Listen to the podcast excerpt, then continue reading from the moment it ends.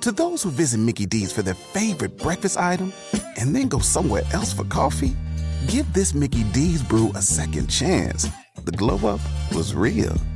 Try any size iced coffee brewed with 100% Arabica beans for just 99 cents until 11 a.m. And pair it with a savory sausage McMuffin with egg for $2.79. Prices and participation may vary, cannot be combined with any other offer. Ba da ba ba ba. Your home is more than the sum of its parts, and creating a truly extraordinary space is about more than picking the perfect products. That's why the experts at Ferguson Bath, Kitchen, and Lighting Gallery are here to help you throughout the entire process to create a home that's as unique as you are. Bring your vision to us. Schedule your showroom consultation and see more from brands like Monogram at build.com/ferguson. Buongiorno a tutti ragazzi, quest'oggi riprendiamo la parte numero 2 sulla storia di Israele. Io vi ricordo una cosa che ieri ho pubblicato il nuovo video sul canale YouTube riguardante appunto la costituzione dello Stato di Israele un pochino più nel dettaglio sotto certi aspetti e punti di vista. Poi soprattutto è una questione anche visiva, nel senso visualmente certi concetti riescono a rimanere un pochino meglio nella memoria e quel video in particolare va a ripercorrere la storia dalla fine del eh, XIX secolo al 1948. Quest'oggi noi invece ci concentriamo sulla storia post 1948 per avere un attimo un'idea generale, chiaramente, perché non ho intenzione di passare ore e ore a parlare di Israele, ma comunque limpida che ci permetta di capire un pochino meglio la situazione. Prima di cominciare però vorrei spendere due secondi due per ringraziare Paolo Arigotti che laureato in storia contemporanea mi ha aiutato non soltanto a trovare le fonti per questo podcast ma anche per il video su Israele e anche per quelli sull'ETA, sull'IRA e cos'altro, quello sulla Sicilia, il podcast, insomma è stato di grande e anzi di enorme sostegno per ottimizzare il tutto e vi ricordo che potete trovarlo sulla sua pagina Instagram e se non fosse stato per lui molto probabilmente questi episodi sarebbero venuti un pochino più sconclusionati. Quindi grazie Paolo e direi di cominciare. Sigla!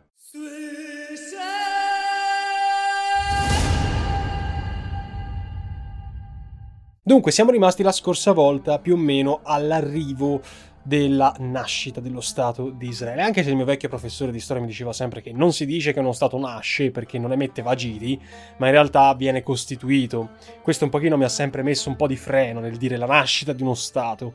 Io tendo sempre a dire la costituzione di uno Stato, anche se poi vado un attimo a contraddire. Dunque, la nascita dello Stato israeliano, la sua Costituzione, si colloca nel contesto politico del dopoguerra e ha rappresentato un primo e deleterio esempio della incapacità della neonata ONU di gestire una situazione di grave crisi. Prima della guerra diversi paesi arabi avevano conquistato l'indipendenza, abbiamo ad esempio lo Yemen, l'Arabia Saudita, la Siria, il Libano e così via. I nuovi stati si affrettarono a darsi subito una propria organizzazione sovranazionale, la Lega Araba. Questa Lega Araba, se vi vedete il video, sapete già che cosa, anzi se avete già visto il video, sapete già che cosa ha combinato, la quale appunto ehm, si dichiarò fin da subito a favore della nascita di uno Stato arabo-palestinese, il che non rappresentava certo un fatto rassicurante per i coloni ebrei. Questi ultimi decisero così di rafforzare le proprie formazioni paramilitari, a fianco di, della Ganan nacquero Irgun e Banda Sterne, che furono appunto eh, colpevoli di certe azioni repressive contro arabi e inglesi. Tra i promotori delle nuove organizzazioni in questione abbiamo lo stesso David Ben Gurion, che dal 1935 era stato il presidente dell'agenzia ebraica per la Palestina, e abbiamo anche Menachem Begin, entrambi sarebbero stati i futuri premier israeliani. Tra gli attentati più famosi ci fu ad esempio, ovviamente tra quelli compiuti da queste organizzazioni paramilitari, ci fu quello contro Lord Moyne, che era ministro britannico in Medio Oriente al Cairo, che anche quello contro l'Hotel King David di Gerusalemme nel 1946, che costò la vita a una novantina di persone tra inglesi, arabi ed ebrei. Se già nel settembre del 44, quando la sconfitta tedesca era ormai sicura, definitiva, Ben Gurion aveva dichiarato la maggior parte degli ebrei è stata annientata, tutti ci chiediamo dove troveremo uomini e donne per la Palestina, negli ultimi giorni di guerra eh, di quell'anno, Ben Gurion domandò al movimento sionista di inviare in terra di Palestina un milione di ebrei, cioè il doppio dei residenti in quel momento, così per chiudere la partita con gli arabi e accelerare questo processo di indipendenza. Il problema però era che ben difficilmente l'agenzia sarebbe stata in grado di reggere un simile afflusso in un sol colpo. L'immigrazione ci fu, Certo, questo non possiamo negarlo, soprattutto un'immigrazione che proveniva dall'est europeo e che aveva conosciuto più di tutti gli orrori nazisti. Si parla di 90.000 esuli nell'immediato dopoguerra, altri 260.000 negli anni successivi. I coloni che inoltre già risiedevano in Palestina provarono a loro volta a organizzare flussi migratori illegali via mare, ma le autorità britanniche spesso intercettarono e rimandarono indietro la maggior parte delle imbarcazioni. Numerose navi portarono in Palestina molti profughi. Tra gli episodi più conosciuti, ad esempio, abbiamo quello della nave Exodus. I nomi non furono affatto scelti a caso, che nel 1947 trasportava 4.500 reduci dei lager. Questi reduci furono respinti alla frontiera e costretti dagli inglesi a finire a Cipro, in un campo piuttosto squallido di eh, detenzione. Tutta questa situazione, con la pressione dell'immigrazione, con i problemi degli attentati, fece sì che gli inglesi si resero conto di non poter più gestire la situazione. Nel 1947 decisero di fare come Ponzio Pilato, se ne lavarono le mani e assegnarono la questione palestina, rinunciando al mandato nel 47, nel maggio del 47, la lasciarono alle Nazioni Unite, che da poco erano state costituite. Una commissione speciale ONU per la Palestina, chiamata con la sigla UNSCOP, approvò a novembre dello stesso anno un progetto che prevedeva la costituzione di due stati separati, Israele e Palestina, con Gerusalemme città liberata sotto il controllo internazionale. Il piano fu approvato dall'Assemblea Generale con la famosa risoluzione 180 71 del 29 novembre. Sulla carta sarebbe stata quella una conclusione perfetta sul piano diplomatico. Purtroppo le cose non andarono nel modo sperato. Nei giorni successivi, infatti, e per tutti i primi mesi del 48 si susseguirono azioni terroristiche israeliane contro i villaggi palestinesi nei territori che l'ONU aveva assegnato loro. Tristemente nota sarebbe stata quella del 48 contro il Deir Yassin nei pressi di Gerusalemme, che avrebbe causato più di 100 morti e che ancora oggi i palestinesi, ad esempio, lamentano. Il 14 maggio 1948 il leader sionista Ben Gurion proclamò la nascita dello Stato di Israele, diventandone primo ministro, carica poi che avrebbe conservato fino al 1963. Il nuovo Stato venne immediatamente riconosciuto dalle due superpotenze dell'epoca durante la guerra fredda, Stati Uniti e Unione Sovietica, ma non dal mondo arabo. La reazione fu praticamente immediata. Come già sappiamo, il giorno successivo alla dichiarazione di indipendenza scoppiò il primo conflitto arabo-israeliano.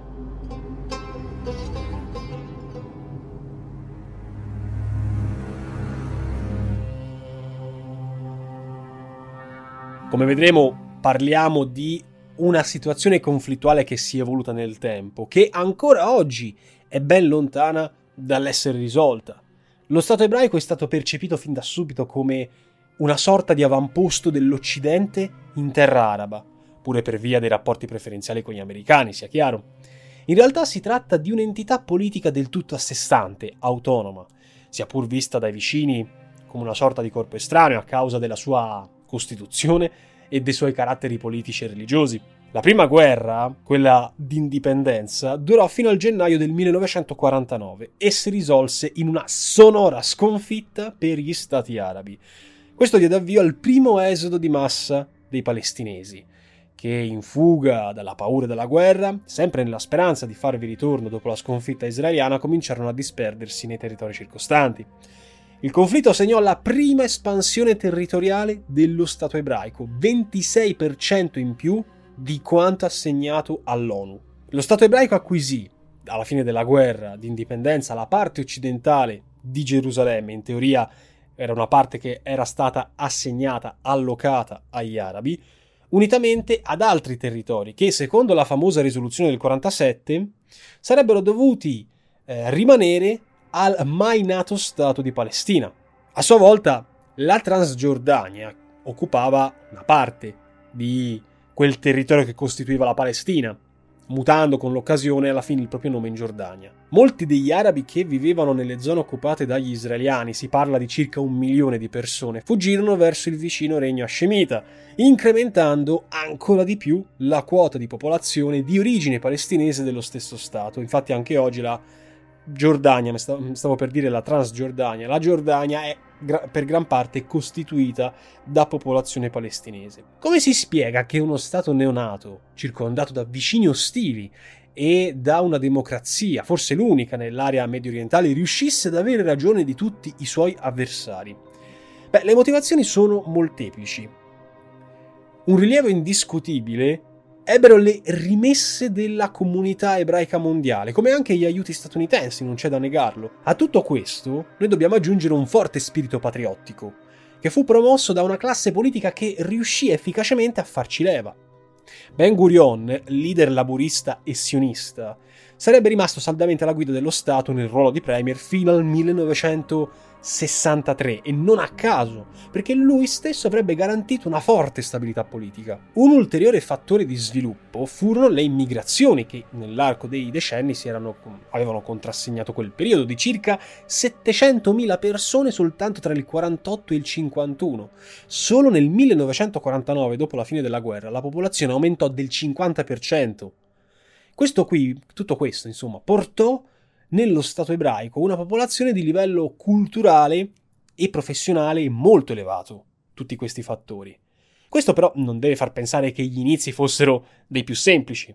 Molti dei nuovi cittadini provenivano da paesi molto diversi, provenivano dall'Europa, dal Sud America, dall'America del, del Nord, ed un importante afflusso arrivava anche dallo Yemen, o da altri paesi arabi, dove gli ebrei locali emigrarono in massa per sfuggire chiaramente alle persecuzioni iniziate dopo la nascita del nuovo Stato. Nacquero così le prime discriminazioni interne, per esempio tra gli europei e quelli di diversa provenienza, giudicati rozzi, giudicati incolti dall'elite del potere. Prevalentemente gli ebrei d'Europa erano quelli che stavano al potere. L'aumento vertiginoso della popolazione creò come, come era naturale, i primi problemi eh, all'interno del paese. Quali furono questi problemi? I primi problemi furono approvvigionamento alimentare, approvvigionamento energetico. Per cui, per poter ovviare a queste complicanze, furono introdotte restrizioni e razionamento alimentare. Il governo di Ben Gurion, nonostante le proteste interne, si trovò costretto a fare ricorso ai risarcimenti tedeschi per l'olocausto. A questo riguardo non mancarono le proteste, specie se teniamo conto che negli anni 50 un quarto degli abitanti erano reduci dei lager. Non volevano sentirne parlare di quella storia, non più. La presa d'atto delle difficoltà indusse il governo, a partire dal 1951, a limitare in tal senso i flussi migratori. Però nel frattempo il paese cresceva, nuove industrie, nuove fattorie collettive spuntavano come funghi e questo registrava un incremento anno del PIL del 10%, una cosa strepitose in Medio Oriente se consideriamo l'andazzo del resto dei paesi.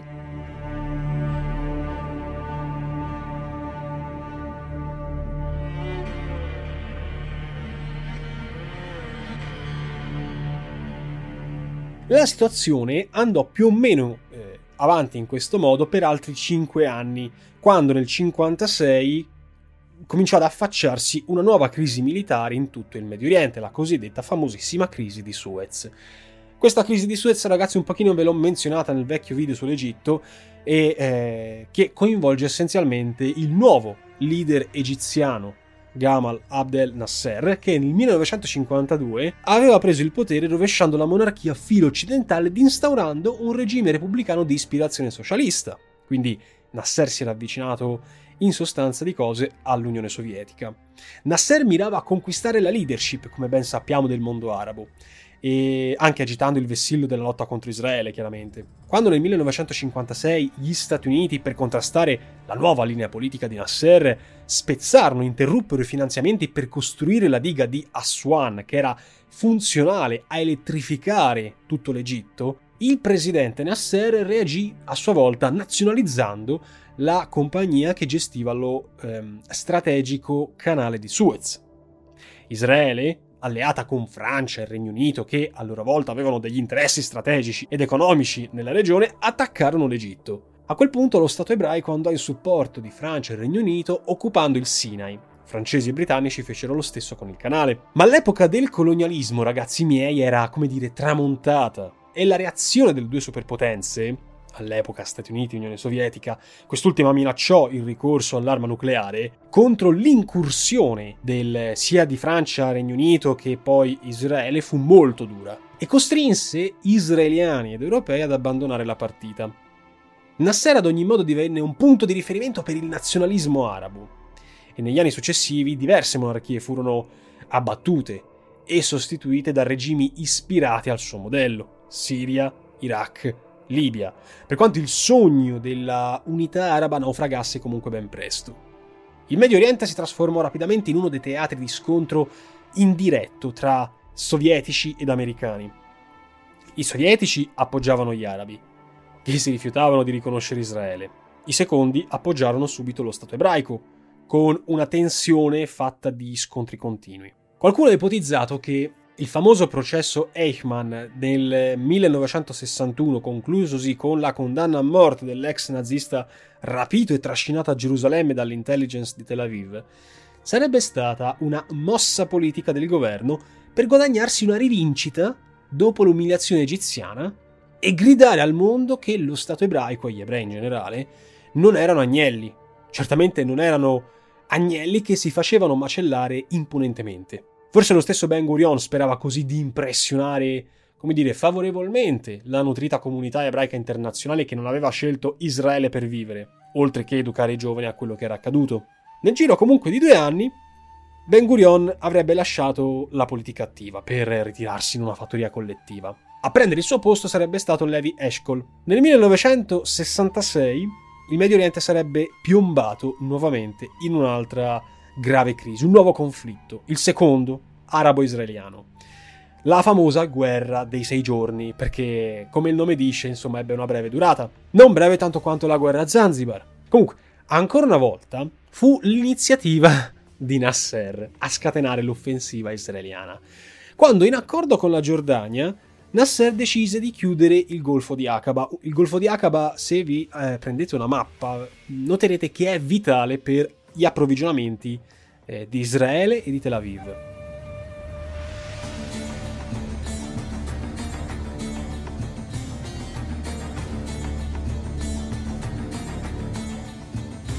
La propaganda ebrea. Your home is more than the sum of its parts, and creating a truly extraordinary space is about more than picking the perfect products. That's why the experts at Ferguson Bath, Kitchen, and Lighting Gallery are here to help you throughout the entire process to create a home that's as unique as you are. Bring your vision to us.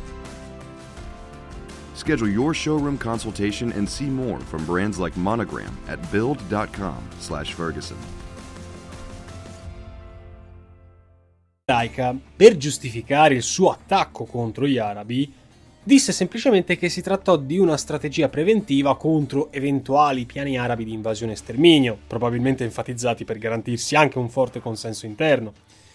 E così il 5 giugno del 66 furono attaccati contemporaneamente tutti gli stati vicini, Egitto, Giordania e Siria, con una nuova ed umiliante disfatta per gli arabi. La guerra dei sei giorni, se possiamo dire così, tra virgolette, vantò 30.000 morti a fronte di poche centinaia di caduti per lo Stato ebraico.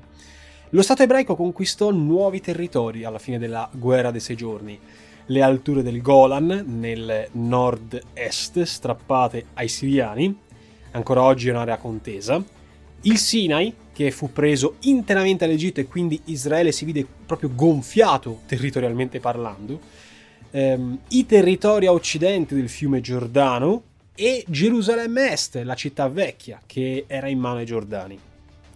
La città fu così finalmente riunificata e è proclamata come nuova capitale israeliana, anche se a tutt'oggi gran parte del mondo non, eh, non la riconosce come tale e i governi stranieri conservano Tel Aviv come sede delle proprie rappresentanze diplomatiche. Il conflitto causò un nuovo flusso di profughi palestinesi verso la Giordania, si tratta di circa 400.000 persone, roba da pazzi, che andarono ad ingrossare i già affollati campi profughi presenti nell'intero paese Circa un milione di arabi in più si ritrovava così all'interno dello Stato di Israele. Iniziò in questo momento la colonizzazione, ma anche la militarizzazione massiccia dei territori strappati agli arabi, nei territori che oggi noi chiamiamo Cisgiordania, West Bank. Questo territorio diventerà uno dei motivi di maggiore attrito con i palestinesi.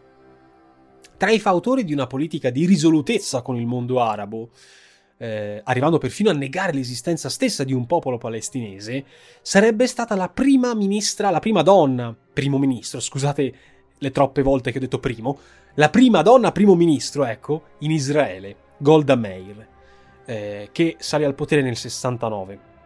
La disfatta della guerra dei sei giorni, come già abbiamo affrontato in un vecchio episodio, segnò il tramonto politico di Nasser, con l'Egitto che aveva perso buona parte della sua aeronautica.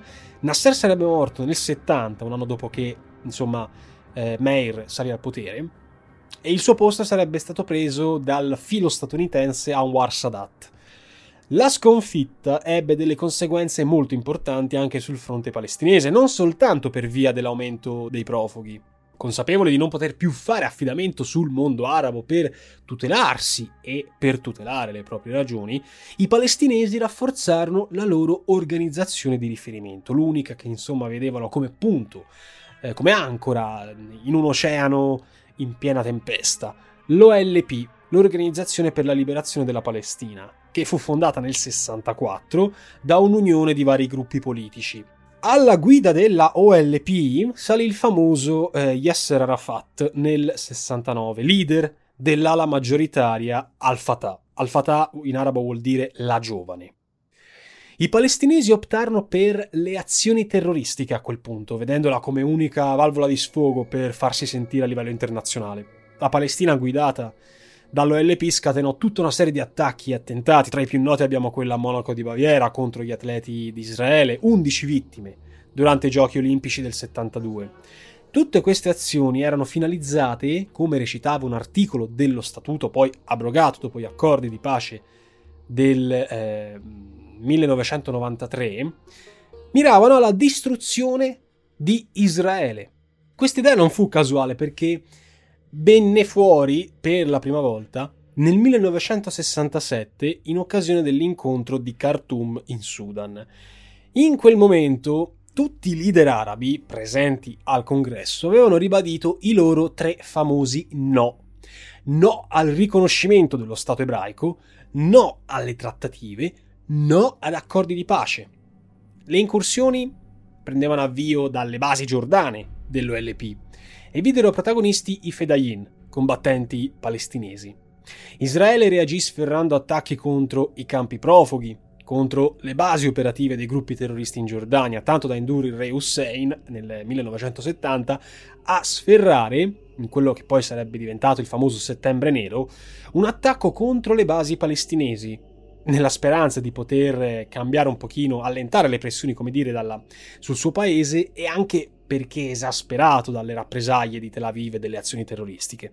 L'attacco provocò, quello di, di Hussein, provocò migliaia di morti, provocò anche lo spostamento delle basi palestinesi in Libano. Lo scoppio del conflitto in Giordania, acutizzato dalla lotta tra le diverse fazioni cristiani, sunniti e sciiti, avrebbe visto l'intervento della stessa Israele nel 1982. Israele in quell'occasione avrebbe preso di mira le basi palestinesi. Per quanto riguarda invece l'invasione israeliana del Libano, sempre in quegli anni, vi ricordo che ho fatto un video su YouTube tempo fa. I palestinesi così, insomma, privati della Giordania, privati del Libano, privati del Medio Oriente, perché buttati insomma in Tunisia, si ritrovarono ancora una volta, anzi forse una volta di più, come un popolo senza patria. Sulla carta i palestinesi godevano del sostegno del mondo arabo. In realtà il mondo arabo si preoccupava molto di più dei propri interessi nazionali. Per esempio, nel caso della Giordania, a pesare era stato il fatto che una larga fetta della sua popolazione era di origine palestinese, ma più in generale la vicenda diventava soltanto un semplice pretesto per perseguire i propri obiettivi, come nel caso di Nasser. La mancanza di unità nazionale fece forse più danno ai palestinesi che a Israele. Sadat il 6 ottobre 1973 sferrò insieme alla Siria un nuovo attacco Sadat presidente egiziano, eh, approfittando della festività ebraica dello Yom Kippur, da qui il famoso nome del terzo conflitto, la guerra dello Yom Kippur. Deciso, Sadat, presidente egiziano, a riprendersi il Sinai. Nonostante gli israeliani venissero colti di sorpresa, riuscirono comunque a organizzare un'efficace controffensiva, grazie anche agli aiuti degli statunitensi. A livello propagandistico, gli egiziani riuscirono in ogni modo a rivendicare lo stesso di aver lavato l'onta del 67 e infranto il mito dell'intaccabilità dello Stato ebraico. La guerra del Kippur ebbe dei risvolti internazionali molto importanti, perché gli stati arabi produttori di petrolio riuniti nell'OPEC lo usarono come pretesto per alzare moltissimo i costi del petrolio, da qui abbiamo tutta la situazione che generò il famoso shock petrolifero, con il quadruplicamento dei prezzi. E poterono anche svincolarsi dai tradizionali legami con le compagnie occidentali, dando avvio ad una delle più grandi crisi economiche ed energetiche della Terra. La guerra del Kippur segnò inoltre un rovesciamento della politica egiziana verso Israele e verso gli americani. Sadat, resosi conto che lo stato di guerra perenne non era più sostenibile, da un lato si allontanò dai sovietici, riavvicinandosi agli statunitensi, e dall'altro avviò un dialogo con lo Stato ebraico, sfociato in una visita ufficiale del 77, nel corso della quale il presidente egiziano avanzò la sua proposta di pace che fu alla fine accettata da Tel Aviv. L'accordo sarebbe stato firmato a Washington, a Camp David, nel settembre del 78, grazie alla mediazione di Jimmy Carter, che è ancora oggi incredibilmente in vita, ma questa è una piccola parentesi mia. L'Egitto recuperava così, al termine della guerra dello Yom Kippur, la sovranità intera del Sinai. In cambio, riconosceva Israele, primo stato arabo a farlo, e avviava rapporti economici ufficiali con Tel Aviv. La decisione di Sadat avrebbe provocato la reazione dell'intero mondo arabo che avrebbe espulso l'Egitto dalla Lega Araba, mentre Sadat sarebbe rimasto assassinato al Cairo nell'ottobre dell'81 per mano di integralisti islamici. Al suo posto si sarebbe insediato per moltissimi anni Hosni Mubarak.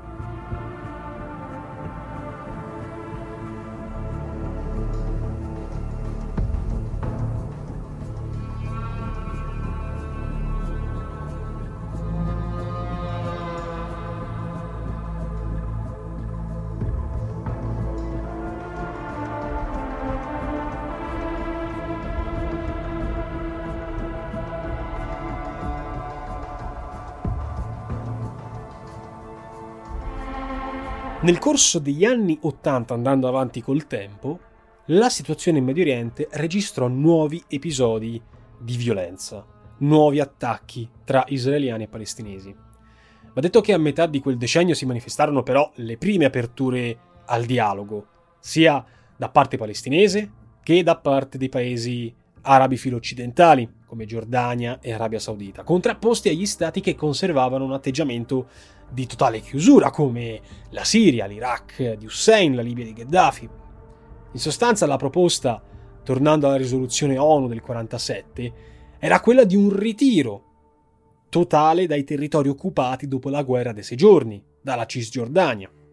Propedeutico questo ritiro a far nascere uno Stato palestinese con Gerusalemme capitale di due entità politiche diverse. La dirigenza israeliana però non ne volle sapere soprattutto perché queste aree nel frattempo erano state colonizzate dagli ebrei, c'erano stati costruiti degli edifici, delle aziende, delle strade, i cittadini tassavano coloro che vivevano in quelle zone per lo Stato di Israele. E la pressione sui governanti era molto forte e trovarono gli ebrei nel partito conservatore al potere, il Likud, il proprio punto di riferimento. Di fronte all'atteggiamento di Tel Aviv, si scatenò una nuova ondata di violenze, nonostante questo primo momento di aperture. Questa ondata di violenze partì nel 1986 e venne chiamata, prese il nome insomma di Intifada. Intifada vuol dire risveglio.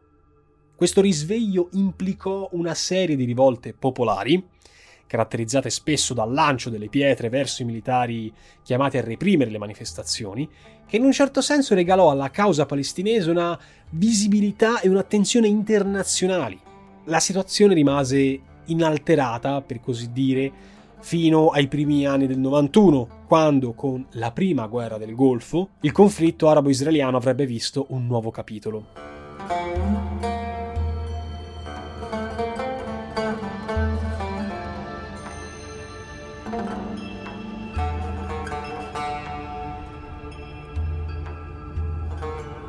Quando gli iracheni invasero il Kuwait, l'OLP si schierò con il dittatore Saddam Hussein, il quale, per legittimare l'aggressione del piccolo Emirato, aveva fatto appello, tra le tantissime altre cose, sia chiaro che non è l'unica questa, alla causa palestinese. Un nuovo esempio, insomma, di strumentalizzare la vicenda, che poi sarebbe, insomma, diventata un eh, must per chiunque voleva un po' muoversi in quell'area. Ciononostante, al termine della prima guerra del Golfo, su cui forse in futuro farò un video, forse no, anzi molto probabilmente, per iniziativa dell'amministrazione statunitense fu convocata ad Oslo una conferenza di pace per tutto il Medio Oriente, alla quale furono invitati a prendere parte i rappresentanti israeliani, palestinesi e di tutti i paesi arabi. Un segnale di apertura venne dalle elezioni politiche in Israele del 1992, che portarono al potere la sinistra laburista guidata da Yitzhak Rabin, un ex militare, comandante dell'esercito ai tempi della guerra dei sei giorni e prima ancora eroe del conflitto nel 1948. La sinistra laburista di Yitzhak Rabin eh, come prima cosa fece bloccare nuovi insediamenti in Cisgiordania e si dichiarò disposta a negoziare sulla base della formula territori in cambio di pace le trattative avrebbero portato nel 93 ad un accordo siglato ad Oslo che avrebbe fatto la storia, con il quale per la prima volta israeliani ed OLP, l'Organizzazione per la Liberazione della Palestina, si riconoscevano reciprocamente. Quest'ultima, l'OLP, rinunciava alla distruzione dello Stato ebraico come finalità istituzionale e Israele cessava di annoverare l'OLP tra le organizzazioni terroristiche. Se noi guardiamo bene il contenuto degli accordi di Oslo, ragazzi, abbiamo già la chiave, teoricamente, per poter risolvere la problematica del conflitto israelo-palestinese oggi. Togliamo LP, mettiamo Hamas, non cambia di molto la situazione. Però il problema è la volontà dei leader ad attuare certi accordi, a mettere da parte l'ascia di guerra per concentrarsi su un dialogo. Ad oggi i leader di entrambe le parti non lo vogliono fare, ma la via, la strada per intraprendere questo cammino c'è e sono gli accordi di Oslo, magari rivisitandoli un pochino. Non cambia l'ordine degli addendi. Comunque. Your home is more than the sum of its parts. And creating a truly extraordinary space is about more than picking the perfect products. That's why the experts at Ferguson Bath, Kitchen, and Lighting Gallery are here to help you throughout the entire process to create a home that's as unique as you are.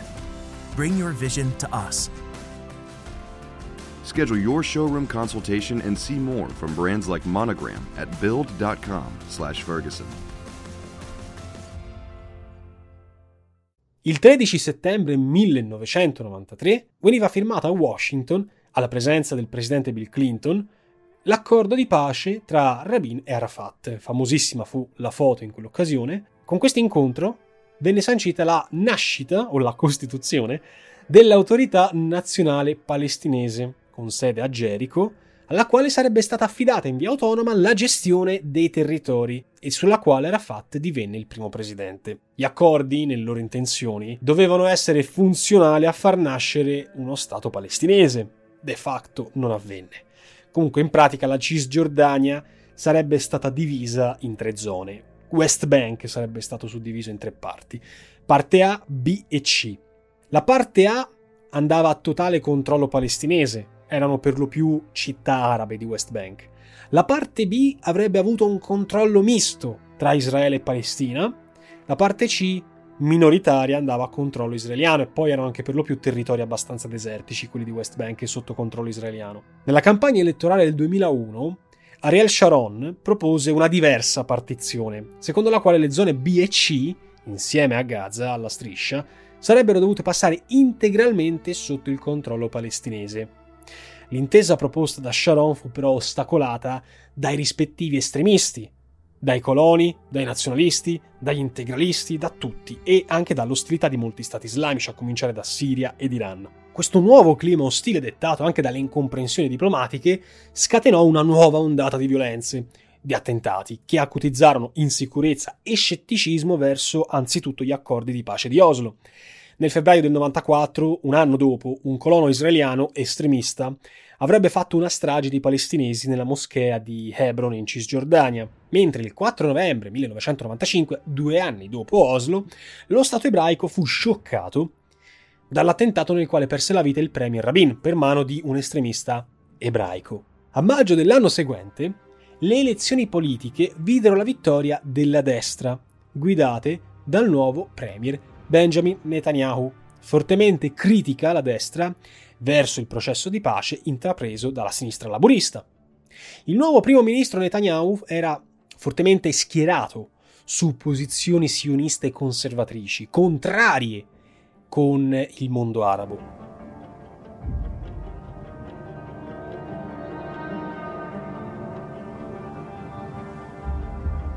Nel 99, siamo quasi all'inizio del nuovo millennio, le nuove elezioni segnarono il ritorno al potere della sinistra laburista guidata da Barak Ehud, il che sembrava preludere a nuovi negoziati, dove si sarebbero risolti molti nodi, a cominciare dal complesso status di Gerusalemme. I nuovi negoziati erano patrocinati da Bill Clinton e si svolsero a Camp David. La pace sembrava insomma a portata di mano. Quando però alla fine un episodio apparentemente minore, la passeggiata del leader dell'ultradestra nazionalista Ariel Sharon, un altro ex militare come molti leader politici israeliani, nella spianata delle moschee di Gerusalemme, siamo a fine settembre 2000, scatenò la reazione palestinese verso un gesto concepito come volutamente provocatorio, visto il luogo santo per i musulmani. A quell'occasione si moltiplicarono manifestazioni di protesta e nuovi attentati, la cosiddetta seconda intifada, che interessarono non soltanto il West Bank, ma molte città israeliane. Questa volta, a differenza della prima ondata di proteste, il ricorso alla violenza si fece molto più acceso. Bisogna aggiungere anche una cosa, come è stato riportato nella analisi molto lucida di inizio millennio del professor Glenn Robinson della Indiana University che le stesse premesse dello Stato palestinese e dell'autorità nazionale erano molto fragili. Si trattava infatti di una costruzione priva di reale legittimazione popolare, nata più che altro per esigenze di politica internazionale, senza che alle autorità arabe fosse stata attribuita una reale decisione autonoma, decisione anche finanziaria. Le tasse, per esempio, venivano trasferite dallo Stato ebraico.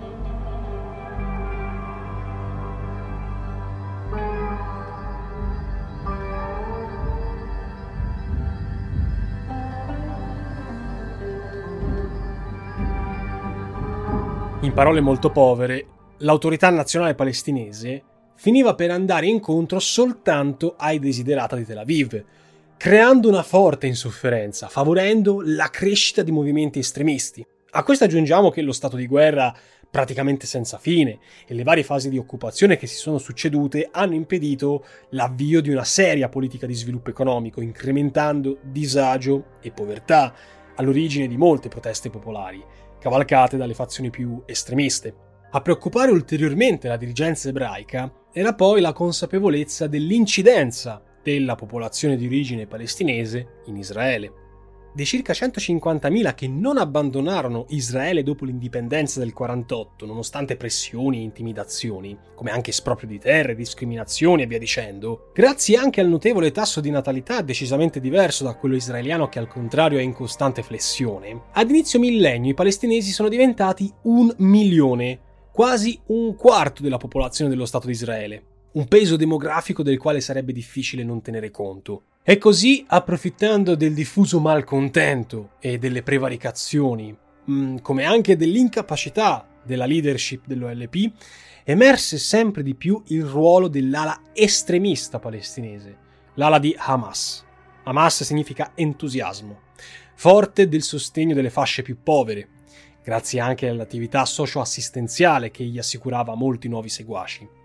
Va ricordato che il fronte palestinese, già in precedenza, era tutt'altro che unito al proprio interno.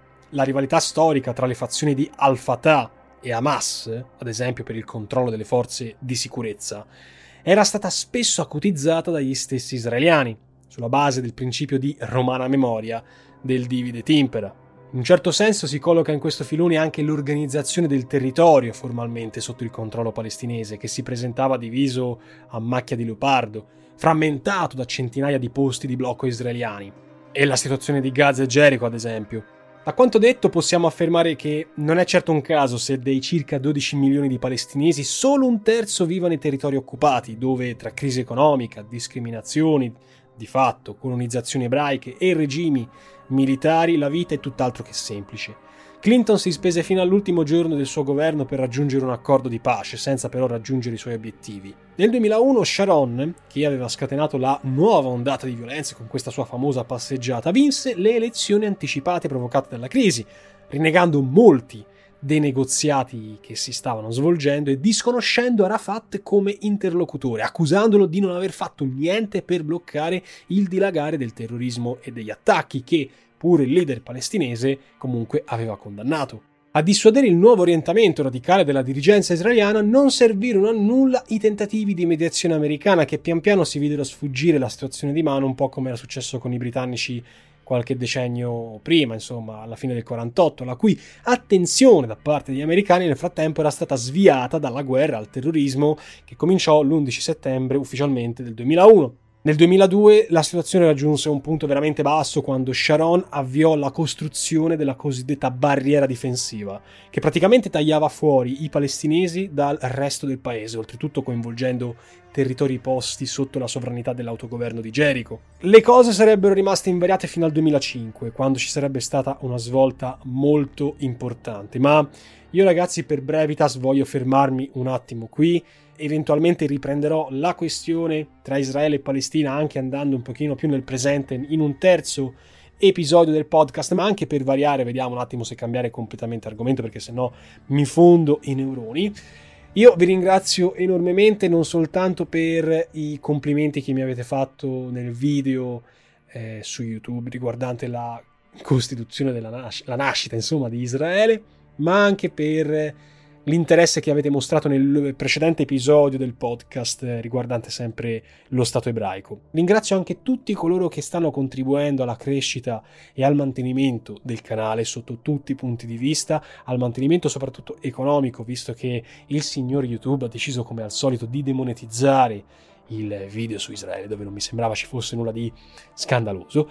E niente ragazzi, ci sentiamo molto presto in un prossimo episodio del podcast, penso se non la fine di questa settimana comunque la prossima, visto che concentrerò i miei sforzi sempre sul canale YouTube. Ci sentiamo presto, per Aspera ad Astra.